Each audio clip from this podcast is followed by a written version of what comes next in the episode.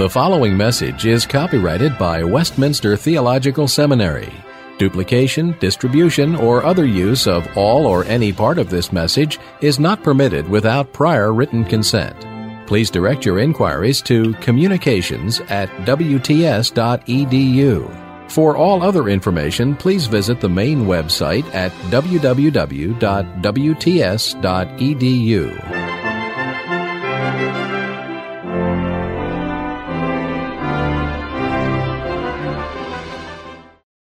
Now, I, I'll remind you that um, somewhere, and we don't know exactly when, maybe right after the Jerusalem Council, maybe after the, who knows, we have this incident recorded by Paul in the book, in his uh, letter to the Galatians, chapter 2, where Peter was in Antioch. and uh, Peter saw the Jews and the Gentiles having a grand old time in the Wednesday night uh, potluck suppers and he joined uh, Bash. And uh, one of those weeks, come some people from Jerusalem,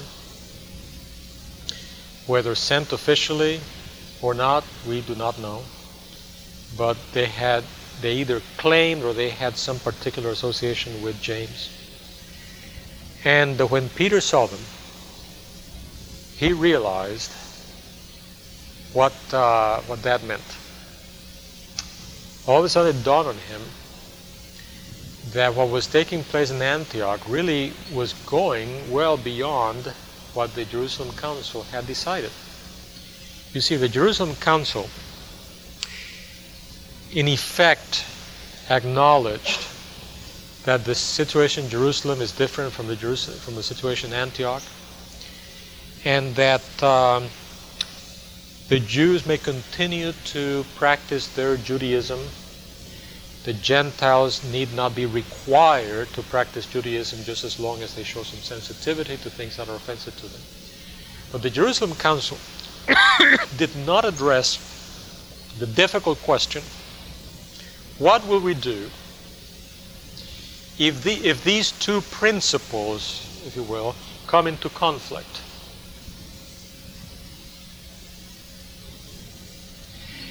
What the Christians in Antioch were facing was should we or shouldn't we have fellowship with the Gentiles, particularly at the table?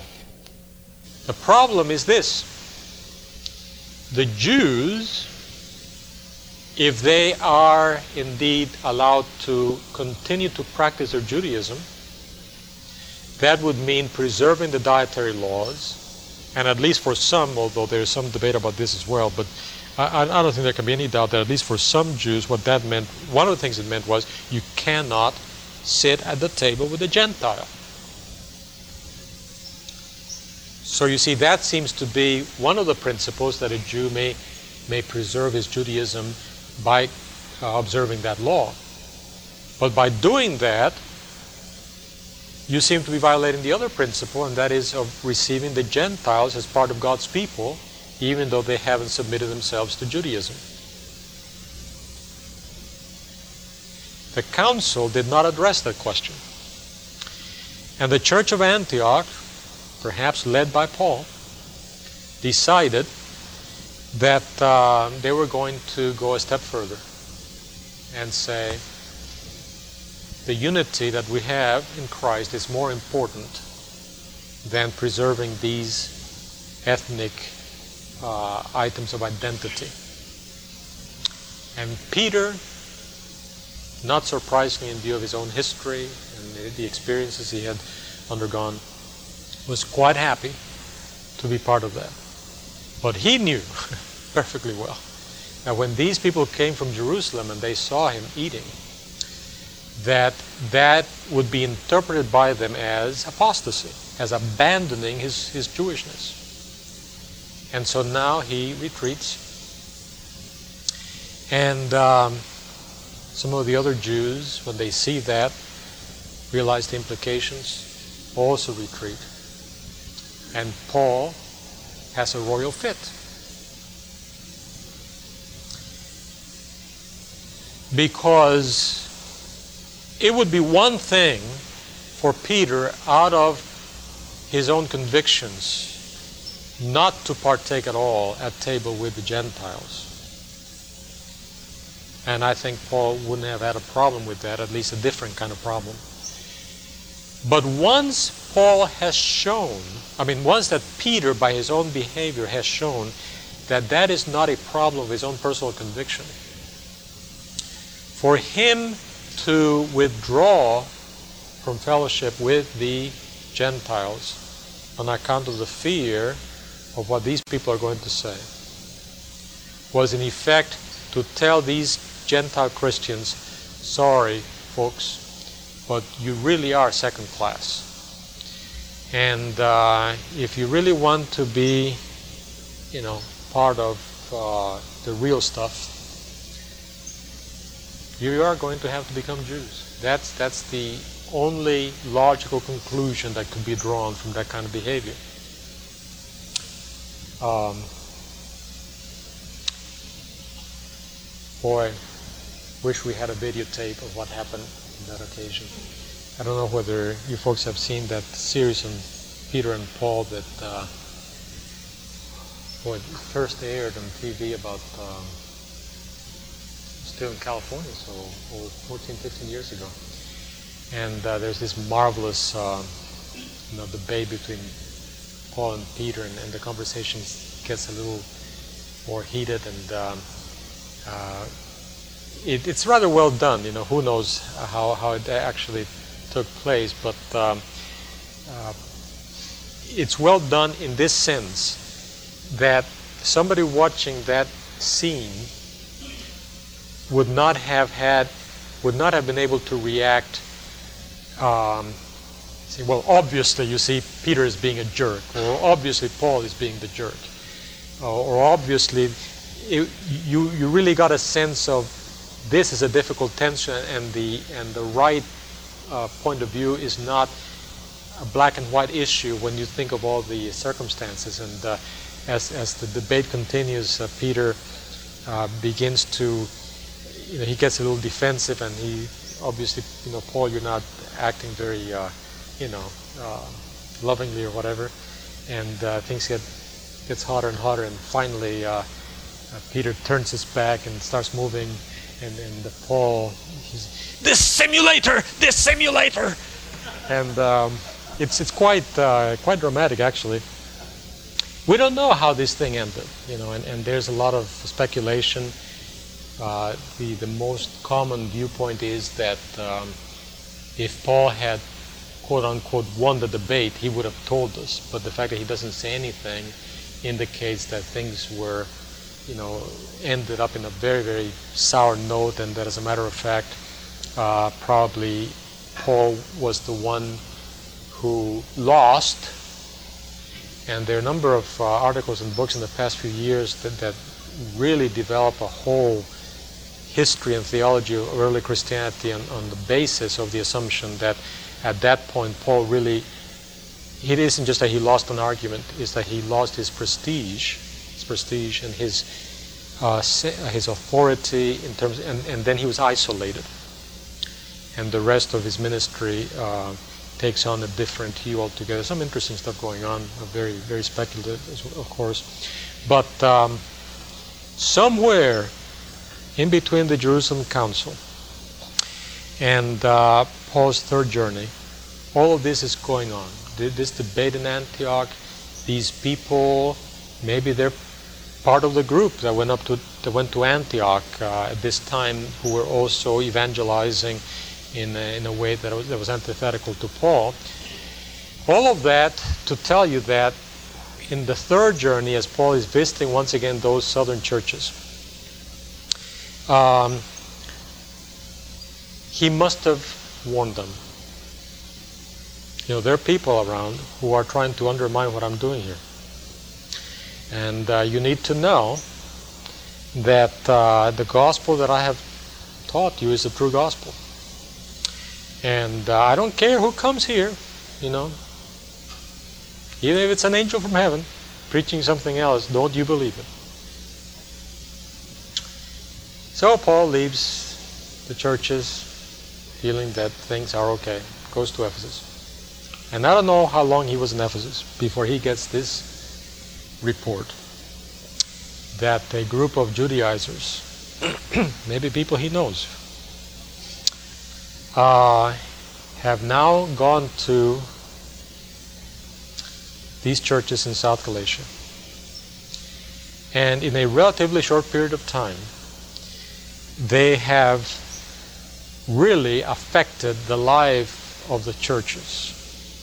And some among the Gentiles, at least some of them, have decided to submit to Judaism.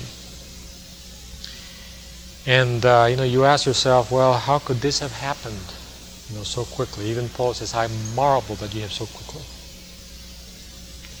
turned away." Well, you've got to do all you can to appreciate that, particularly within that historical context, things might not have been as clear to people as they are to us now. And that the uh, Judaizing message would have been a lot more persuasive than we might think.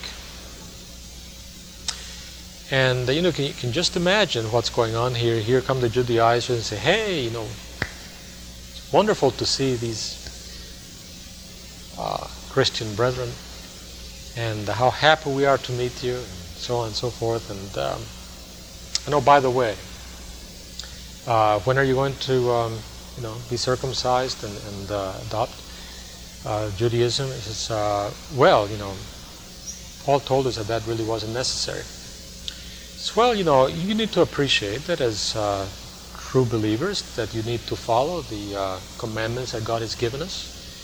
And um, after all, you know, God doesn't change His mind, and if He gave the commandments, those things must be obeyed. And uh, Chris said, "Well, I realize that, but um, uh, you know, Paul made it very clear to us that uh, you can just believe in Christ, and that's all that's necessary." And uh, Judea said, well, you know, Abraham certainly believed in Christ, I mean, believed in God, and that's how he was justified, but uh, God gave him the sign of circumcision, and, and uh, surely you want to be children of Abraham, don't you? so you must do what, uh, what Abraham did, because it's what God told him to do. Yeah, but you see, Paul told us, oh, Paul, Paul, Paul. Let me tell you a couple of things about Paul. You do know, don't you, that he wasn't one of the disciples of Jesus. You really ought to pay attention to those who, you know, were under the teaching of Jesus and who became the leaders of the church in Jerusalem, the pillars of the church, James and Peter and John. Uh, let me tell you some things about this Paul. He talks out of both sides of his mouth. Haven't you heard him say, I am a Jew to the Jews and a Gentile to the Gentiles? Uh, why does he tell you that you know you should be circumcised? And as you know perfectly well, he preaches circumcision when it you know fits him, uh, suits him, as Timothy. You know, you know all about that. But that's not all. Do you don't you realize that Paul, whatever right or authority he had, he had it simply because he had to submit himself to those apostles in Jerusalem. And that he had to receive their approval. And that um, there was a very important meeting where there was an agreement, and uh, Paul is now breaking that agreement. And as, as if that were not enough, Paul had the gall to accuse Peter. Peter, the prince of the apostles, the one to whom Jesus gave the keys of the kingdom. And he publicly accused them of things and there was this big debate, and, and uh, Paul was very, very insensitive. You see, Paul is really uh, the type of person who gets a certain kind of approval from a group, in this case, the Jerusalem apostles, and then he decides that he's going to take control.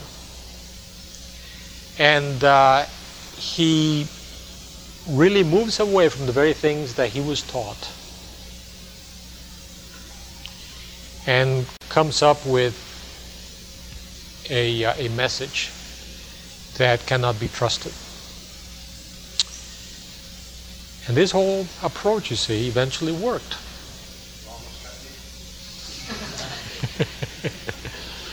uh, and I haven't even started.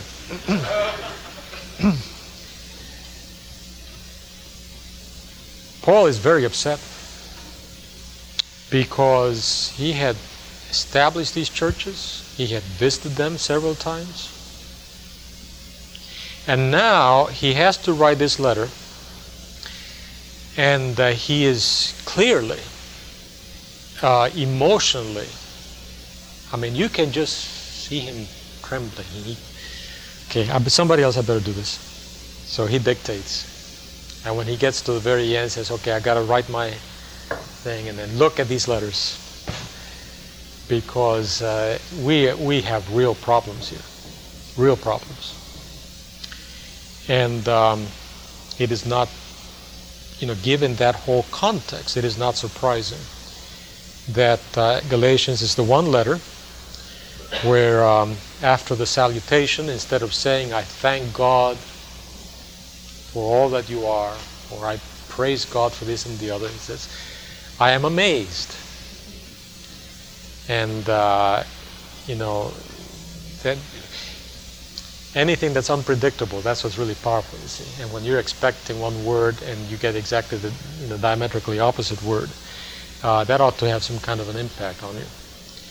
And the letter to the galatians is filled with this tension of people whom paul still regards as you know they're his brethren and yet at the same time they're already slipping and he's you know he speaks about your um, changing loyalties. You're right in the process of changing loyalties.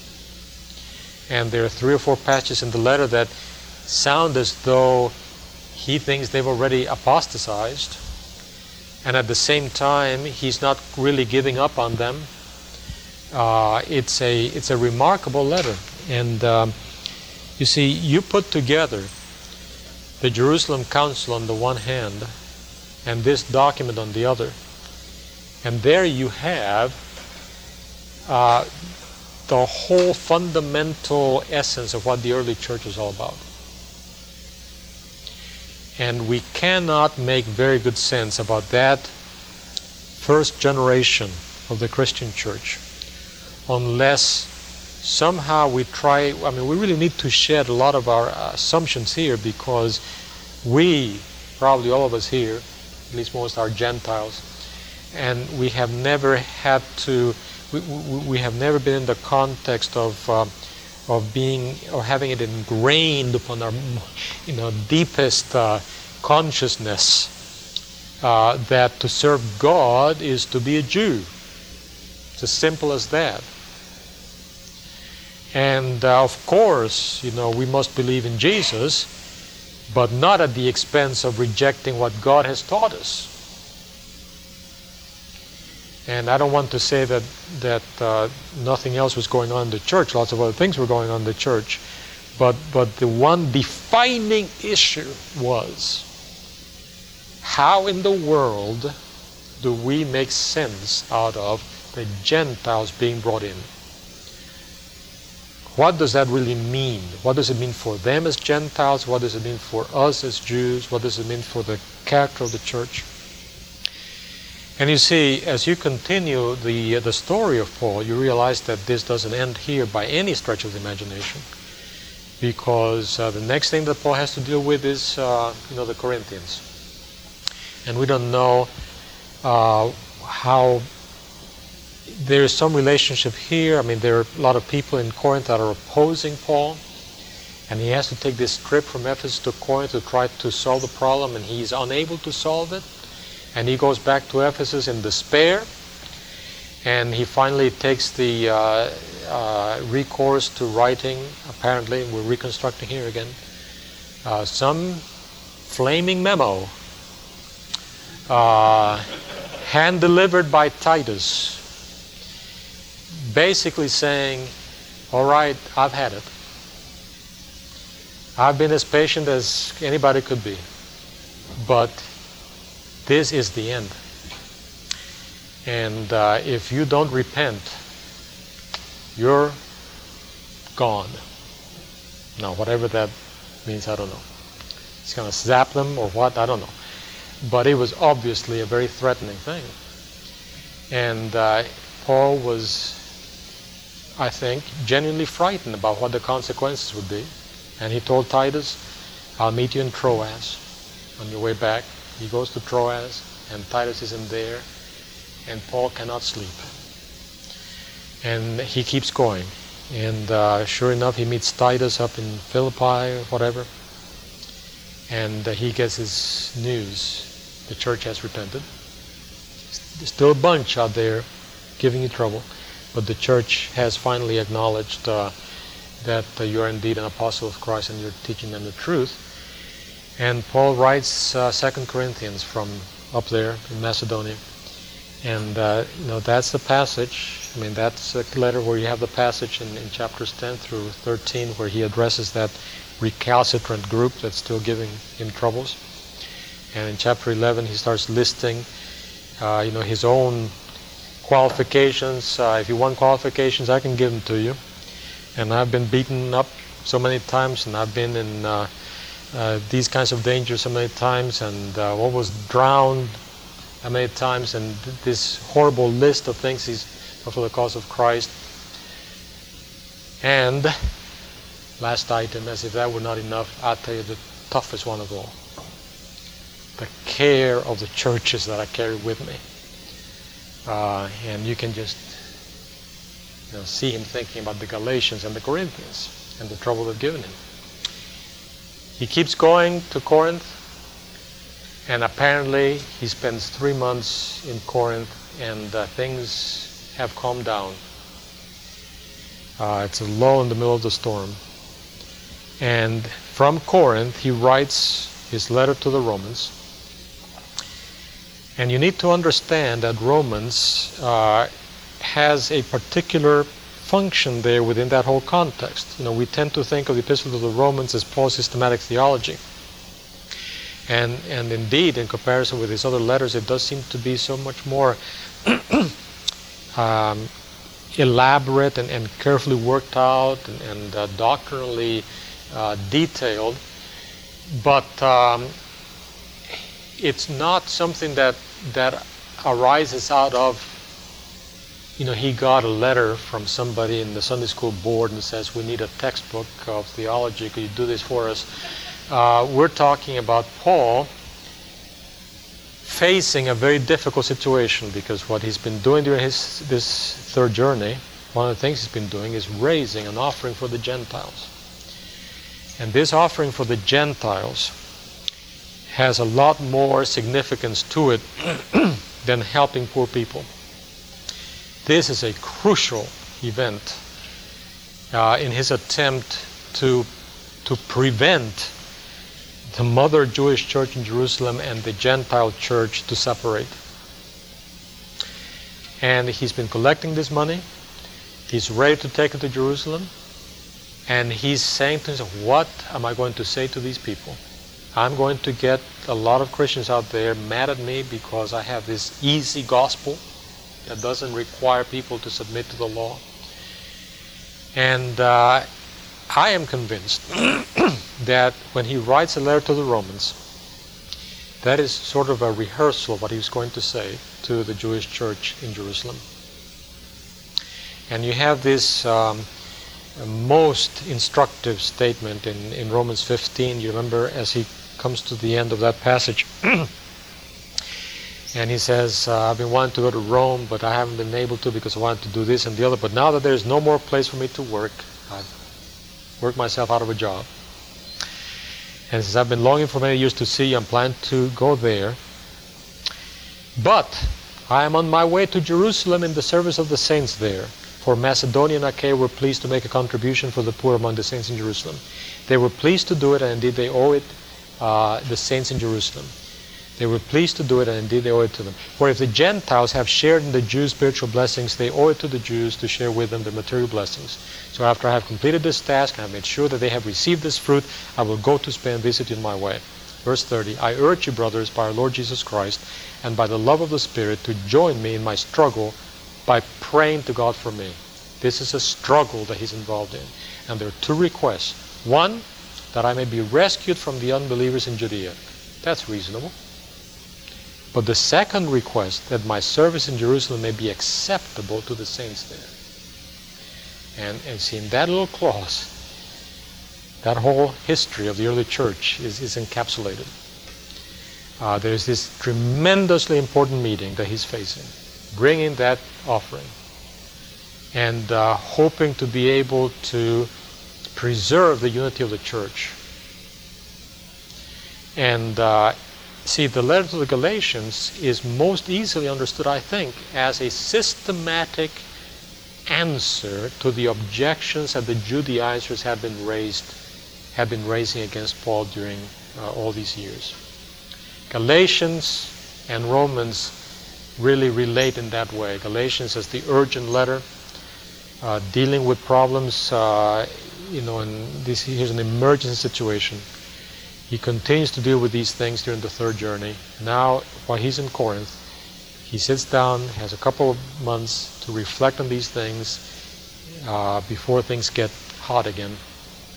And he writes this very careful argumentation where point by point he starts responding to all the objections that Judaizers have about the injustice of God and about uh, Abraham's pattern and about uh, what are you going to do if, uh, if, if you preach this gospel. People are simply going to say, oh, what a good world this is. You know, uh, I love to sin and God loves to forgive sin. Uh, and you're going to lead people in immorality. And there's the argument about how can your gospel be true if, if God's own people have not accepted it? Uh, something has to change. Uh, that's what's going on. And that's also why when you go through the epistle to the Galatians, it is a, a fatal mistake to say, I cannot use Romans to help me understand Galatians. Now, you do have to take each letter in its own integrity, uh, and you cannot flatten out the distinctives of each book of the New Testament or the Paul's letter specifically. But what Paul says to the Romans is very much part of the whole context of Paul's thinking. And uh, you've got to take that into account as part of, of the whole framework of, uh, of the um, thinking and the life that uh, lies there behind the letter to the Galatians.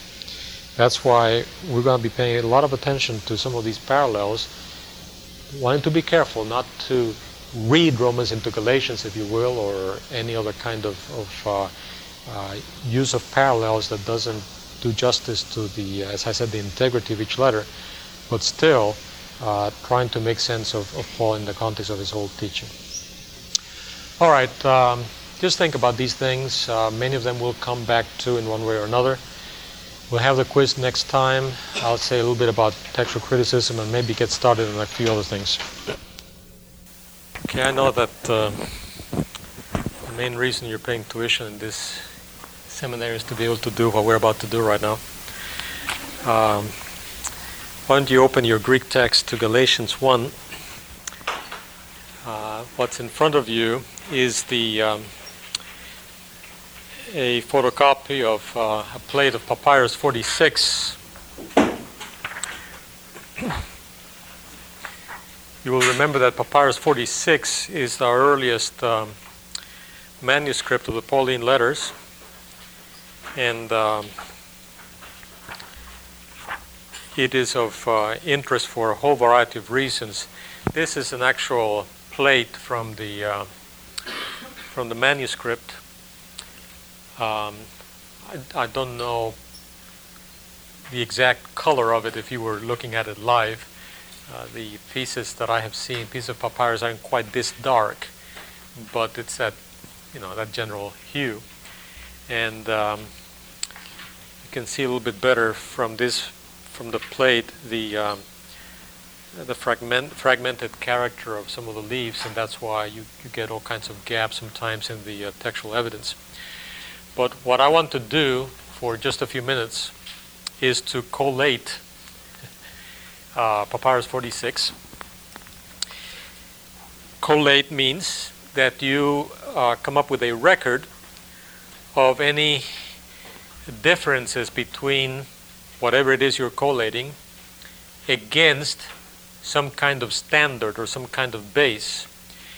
And uh, for a variety of reasons, uh, it has been customary to do collation against the Textus Receptus, and not because the Textus Receptus is necessarily a better text, but partly because it has functioned as a standard text for so many centuries that when you're recording variations, particularly uh, if you're working with the later manuscripts, it's a lot less work.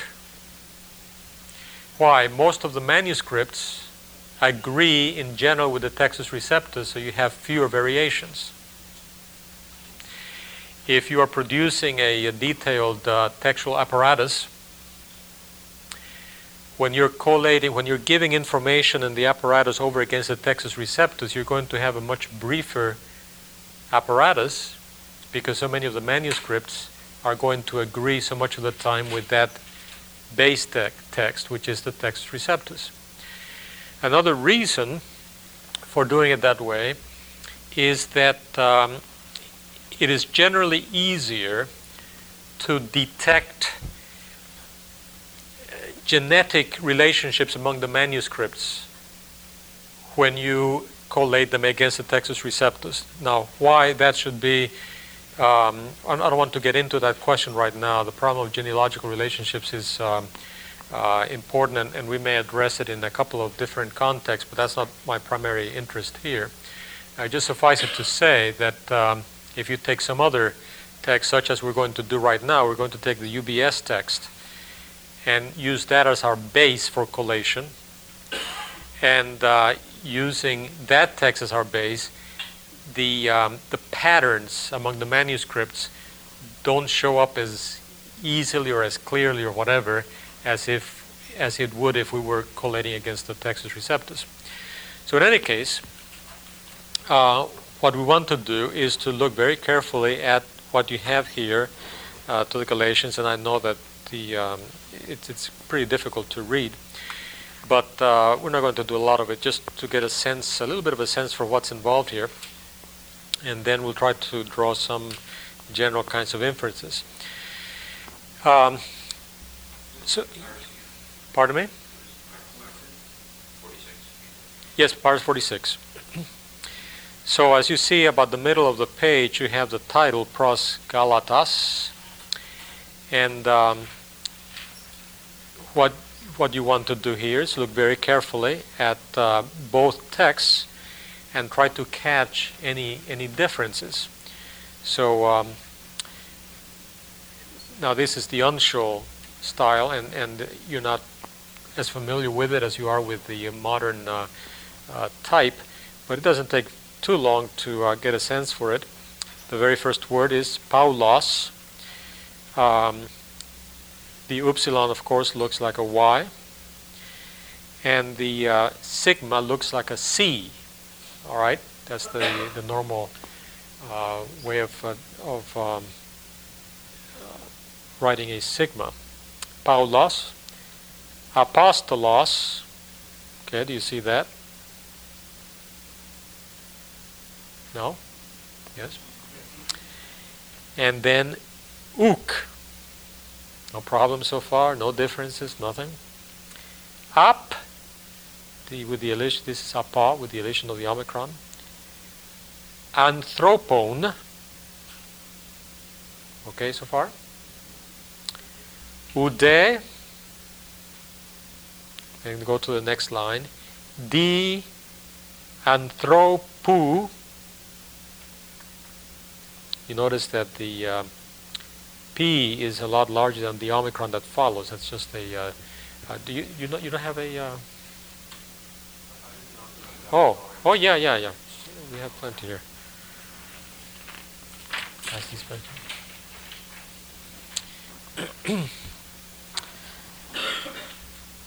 uh, di anthropu Allah okay see the Allah dia is a little difficult to make out but it's there now you look at the next three letters.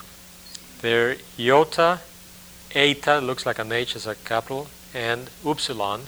And that of course is one of the abbreviation it's an abbreviation of, of name Jesus. And you have the horizontal stroke on top to uh, to help you out with that.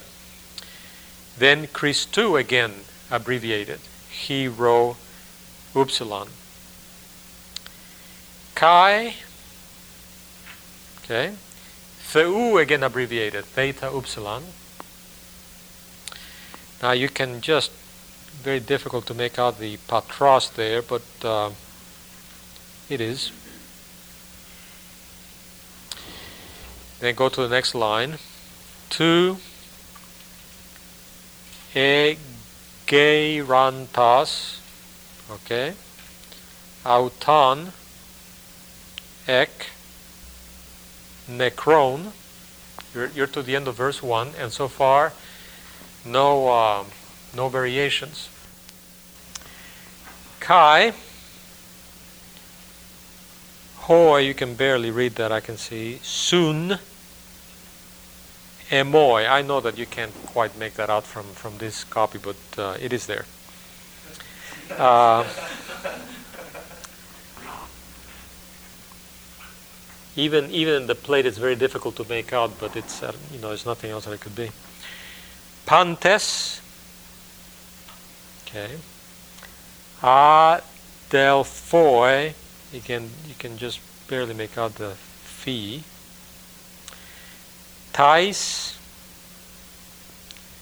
ecclesi eyes, you cannot really make out the last sigma there for ecclesi eyes. Gala, uh, again it's very difficult to see the last two letters, but galatias on the next line. Galatias. Charis. Now here's a slight variation. Uh, okay, upsilon, mu, and that is an epsilon, iota, nu, humane. Now this is a very common orthographic variation, uh, and usually referred to as an itacism where the um, because the sound of the iota and the sound of the diphthong a had pretty much merged uh, at an, you know much earlier than this, uh, many scribes would not um, uh, be totally consistent in the way in which they would spell the um, this form and a few others like it. This would go as a simple orthographic uh, variation of, of, no significance except simply to uh, keep in mind a, partic- a, a, uh, uh, a characteristic of, of, this particular scribe. Kai a rene a pa and then there is the u as an abbreviation I know you cannot usually cannot see that very well the next word is patros. But now you go to the next line and you do find a more significant variation. Your text says, uh, patros heimon kai kuriou Jesu Christu. So, from God our Father and the Lord Jesus Christ. This text, as you can see, says, uh, God our Father, Theopatros, kai kuriou heimon Jesu Christu. So instead of um, God our Father and the Lord Jesus Christ is God the Father or God Father and our Lord uh, Jesus Christ. So here you have a transposition um, as you compare Papyrus 46 with the UBS text. Now, for the purposes of what we're doing right now, we're assuming, let, us assume that this text in front of you, I mean the, uh, the UBS 4th edition or 3rd, whatever, or the Nestle Aland 26th or 27th, uh, is the original. Now we know perfectly well that you know we cannot be quite that confident uh, and that every decision that they have made is not necessarily uh, infallible here.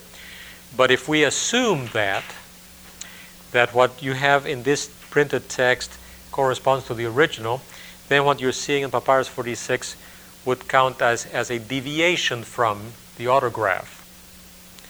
And uh, in, in this case, it almost certainly is. I mean, it's not a, uh, a totally, um, it's not, you cannot come to an absolute conclusion about this particular transposition, but uh, that's the way that we might look at it. And then uh, keep going to Dontos, who gave Heauton himself. And now, you cannot really see it very well. Your, your text says Huper, but clearly that's not Huper. And uh, if, you, if you go to the uh, plate, it's a little clearer that it is Peri. And here you have another substantive variation. This is not a transposition.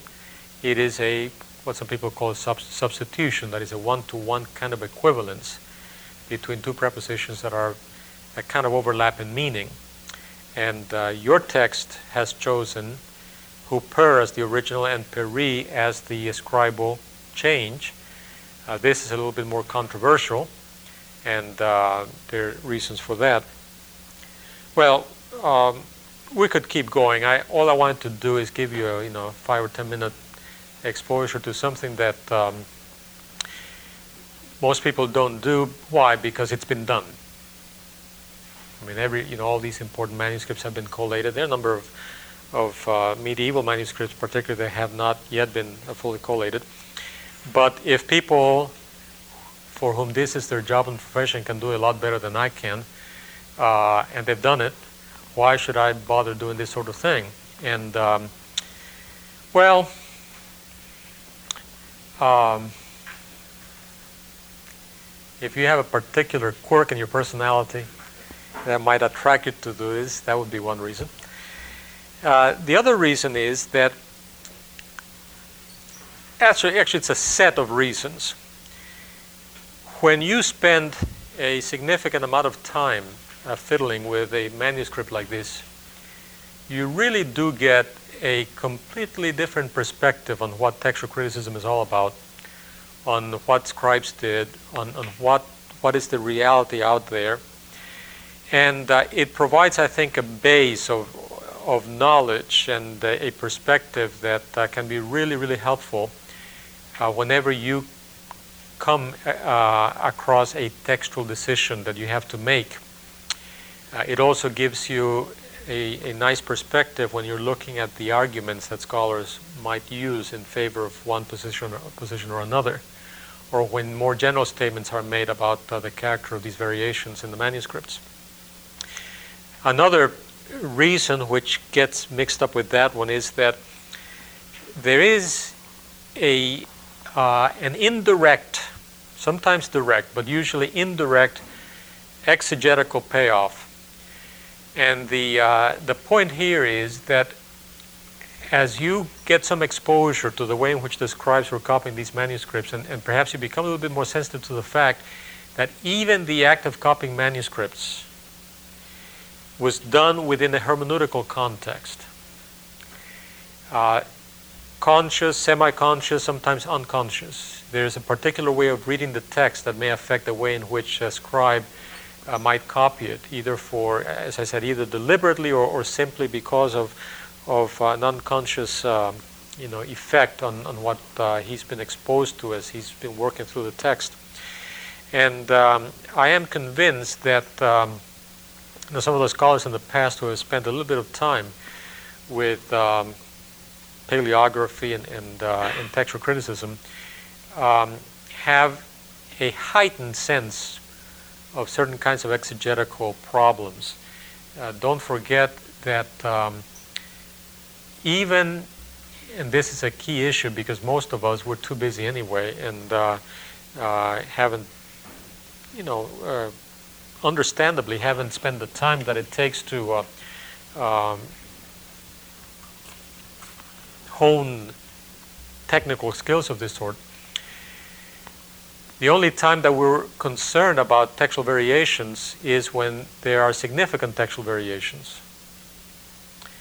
And uh, the, the UBS text, you know, uh, talk about a strength being a weakness. The, the strength of the UBS text is that it doesn't bother you with lots of textual variations that have no bearing, really, on how you would translate the text, because you know the vast majority of textual variations do not uh, are not reflected, cannot be reflected in translation because they're relatively unimportant, or they're uh, variants that are uh, so weakly supported that they don't really have a claim at all to be part of the original text, and so they're not included in the, in the UBS text. And so uh, it's very convenient, it's very helpful, it keeps you focused on, on those kinds of issues. But I said the strength is the weakness because now it encourages even more uh, not paying attention to other textual variations, which, even though they may not be important directly with respect to uh, the original text in a particular verse, they are very important as providing the, um, the, the broader picture of what goes on textually. And if you try to make text critical decisions only on the basis of, of, of very selective exposure to those problems, you get a, a terribly fragmented idea of what's, what's been going on. Uh, that's why I encourage you, particularly if you're interested in, in uh, doing advanced work in, in New Testament, uh, to try to work as much as possible with this edition that gives you lots more variants. Uh, and I think it gives you a, a, a, um, a fuller sense of what is out there. But the truth is that even this edition is extremely selective. You know, uh, I think it's good enough for most purposes and so on, but uh, you need to be aware of the fact. Now, in the case of the papyri, the Nestle Aland text tries to give you just about everything except the obvious orthographic or you know clearly careless blunders of the scribe. But for many other manuscripts, they don't bother uh, giving you uh, a lot of interesting uh, variants uh, simply because there's only so much room. And even this much seems like uh, overdoing it to uh, most people anyway. that's why, you know, if, if you have a little bit more interest, go to Tischendorf's 8th edition and you see this packed apparatus giving you a lot more information. But even he is not exhaustive, and besides, he did his work before a lot of the uh, newer discoveries were made. The uh, Institute for Textual Criticism in Munster that uh, the Alands had have, uh, well, Kurt Aland died last year, but his wife Barbara is now the director. And um, they are, of course, involved in producing a, uh, a, major edition, which um, you know, they keep making progress. They keep producing all these volumes of statistics and tables and this and the other. And um, we're getting close to the point where they might, might actually give us the exhaustive edition of the Catholic epistles, uh, which is what they have been working on for 30, 40 years. Anyway. Um, now, uh, if you read the little off print that uh, I gave you last time, uh, you saw that I had didn't have anything to do on my sabbaticals, and I started collating um, uh, manuscripts, and I had done uh, about four for this uh, particular article, but um, I fooled around with a few more, about ten, actually nine, plus the majority text using the uh, the edition by Hodges and Farstad, which is not exactly the, um, uh, the Textus Receptus, but it gives you a pretty good idea of what the typical manuscript in the Middle Ages would have been. And um, I want to, um, what I did, I had done some of this work um, back in the early 80s in connection with Philippians, and then I expanded a little bit. When I came back to it, uh, computers were a little bit more uh, popular, and I started entering the information in, uh, in a little database program. And uh, I want to just give you an example of some of the stuff that I have been doing, uh, just so that you know what can be done and what cannot be done. But um, I'm just going to give you the whole thing here and, and start passing it. Now, first of all, look at the page, which, um, you know, in this landscape format. This is a sequential uh, record of uh, my collation. By sequential, I mean, you know, verse by verse of Papyrus 46. And uh, first of all, in the first column, you have the reference. G stands for Galatians, 01 for chapter 1, 03 um, for verse 3, and 02 for the second word in that verse. Follow that? This is the one that's uh, sideways.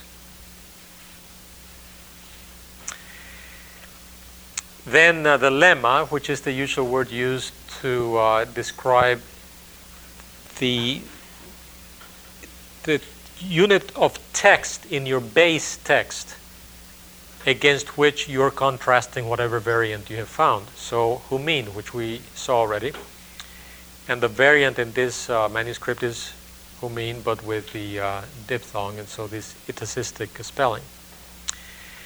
Next column, TYP, is stands for type. What type of, um, of variation uh, or what type of word are we talking about? And NO was my little abbreviation for any kind of nominal form, nouns, pronouns, that sort of thing. So humin being a pronoun, I put it there, nominal. SUB is the, the subtype PN pronoun.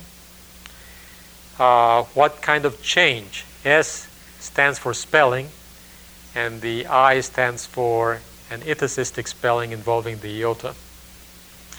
Uh, I had come to come up with this because I wanted something very short that wouldn't take me a lot of time to, to type, but that would help me discriminate completely through every kind of variation. Then I had a whole range of, um, of other things, some of which may prove to be totally useless, but um, SL means short or long, uh, and if you go to the fourth line, you see S1. That means that this particular variation is shorter by one word. That's what it means. VID is, you know, remember when in the apparatus sometimes the reading is not certain and they give you VID, you have to look at the manuscript because it's not clear whether we're reading it correctly or not. So I felt like I needed to uh, indicate that. Uh, the others, S and G means whether it's a singular reading, that is, if this particular variation is found only in this manuscript, that I could tell from looking at the apparatus of the editions, then I would mark that with, with a Y, yes.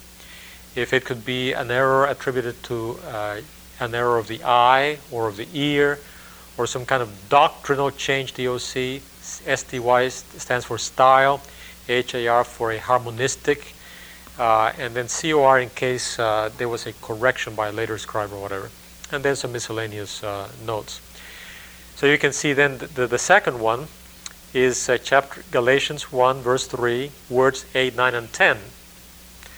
Humon kai kuriu, and the variant is a transposition of the second word comes first and the third word one. That's a com- common way of, uh, of doing it. The type PH is a phrase.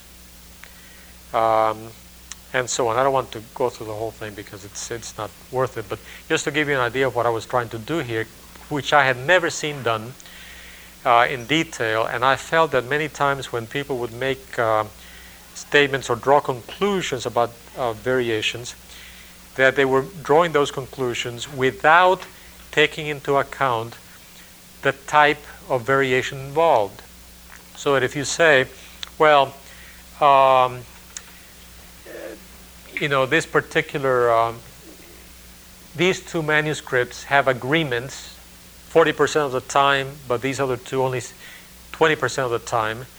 I felt, and I still feel, that that kind of information is very ambiguous. I want to know agreement in what kinds of variations. And sure enough, once you have this in the computer, in a database program, I was using you know PC file, which is cheap, but very efficient, fast uh, little program.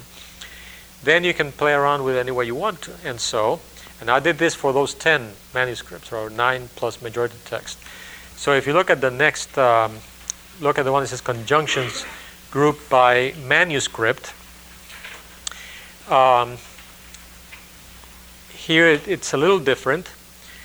MS indicates which manuscript am I talking about. Now, 01 is the normal, uh, is the uh, regular uh, designation of Codex Sinaiticus.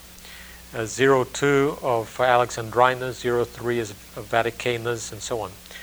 So for Sinaiticus, what I could do is just ask the, uh, the database program, give me all of the um, variations involving conjunctions and group them by manuscript.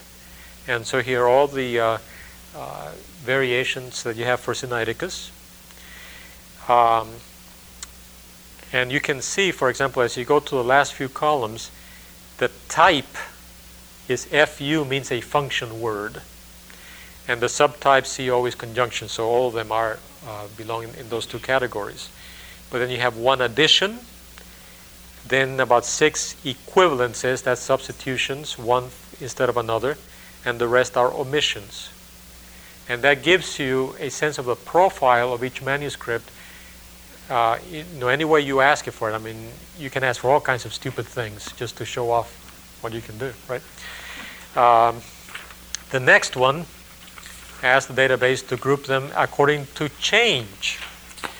Uh, now, still dealing with conjunctions, but now um, if you look to the uh, to the right, the column CHG change, AD that is addition, and all of all of them are additions in that first grouping, and that again is very very helpful.